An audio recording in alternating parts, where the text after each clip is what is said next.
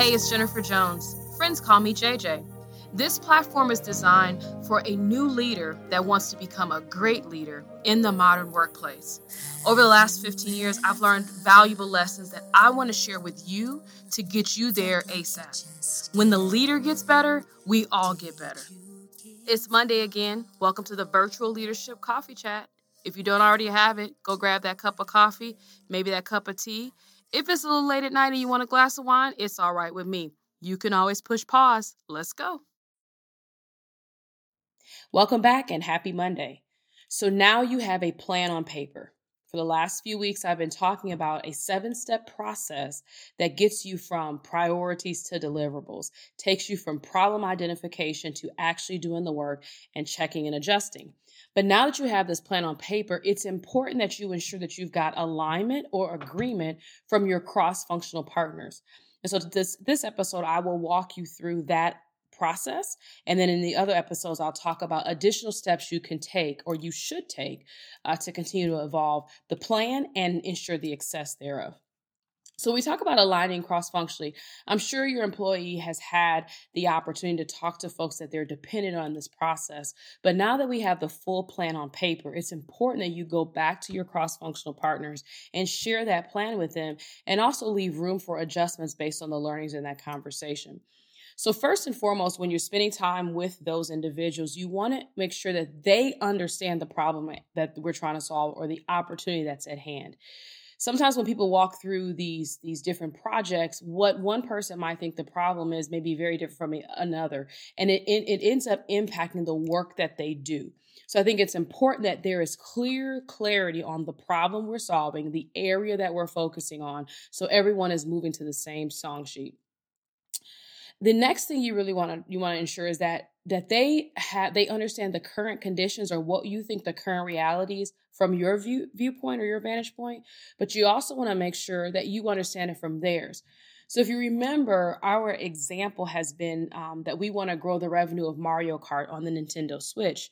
So let's say you're now going to meet with your technology partners, those folks that are going to be responsible for programming some of the things that you need to do in order to ensure that you can grow revenue of this this particular game you may have missed an opportunity or missed a gap, or maybe there's some problem with some programming, or maybe there's an access to a user list that's limited.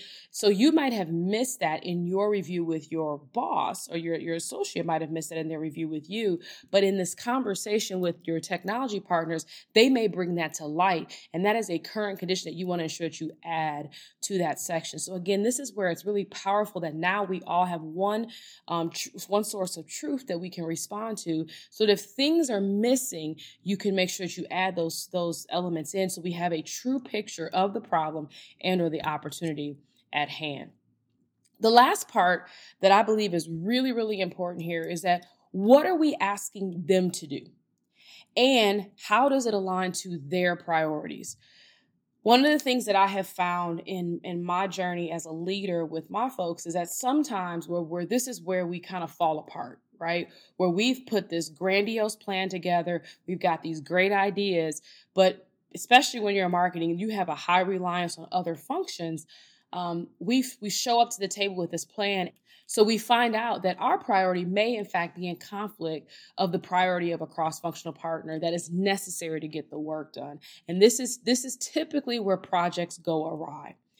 And so it's important that not only do we understand the problem, the current conditions, but when we get to that plan section, when you're saying, hey, here's the things I want to go do, if you have a cross-functional partner and you and that you are gonna rely on to get that work done, it's imperative that you guys are on the same page of what you're asking them to do and by when.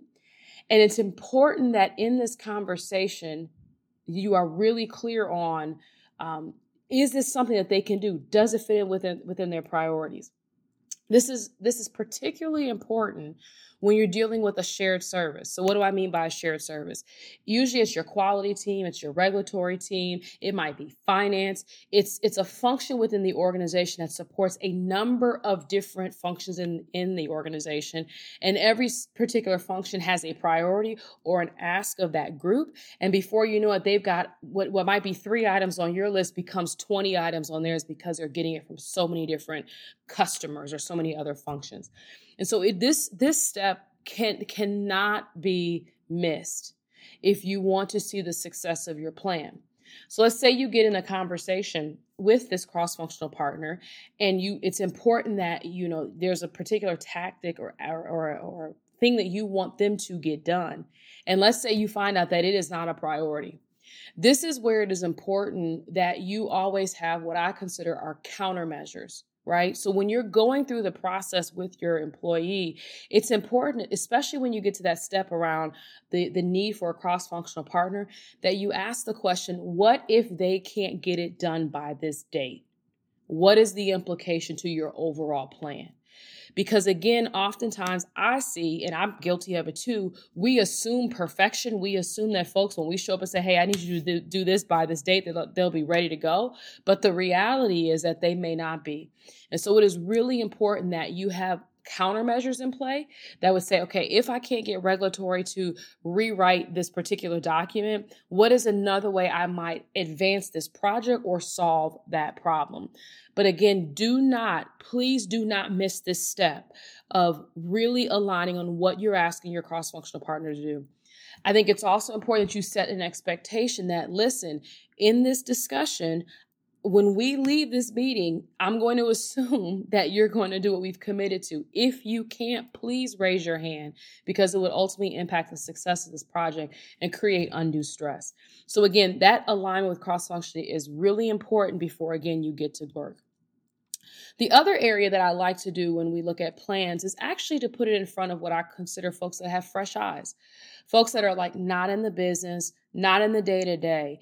And and the purpose of that is typically three things. One, they will help you really pressure test whether or not the problem that you're trying to solve or the opportunity that you identified actually makes sense to someone that's not close to the business.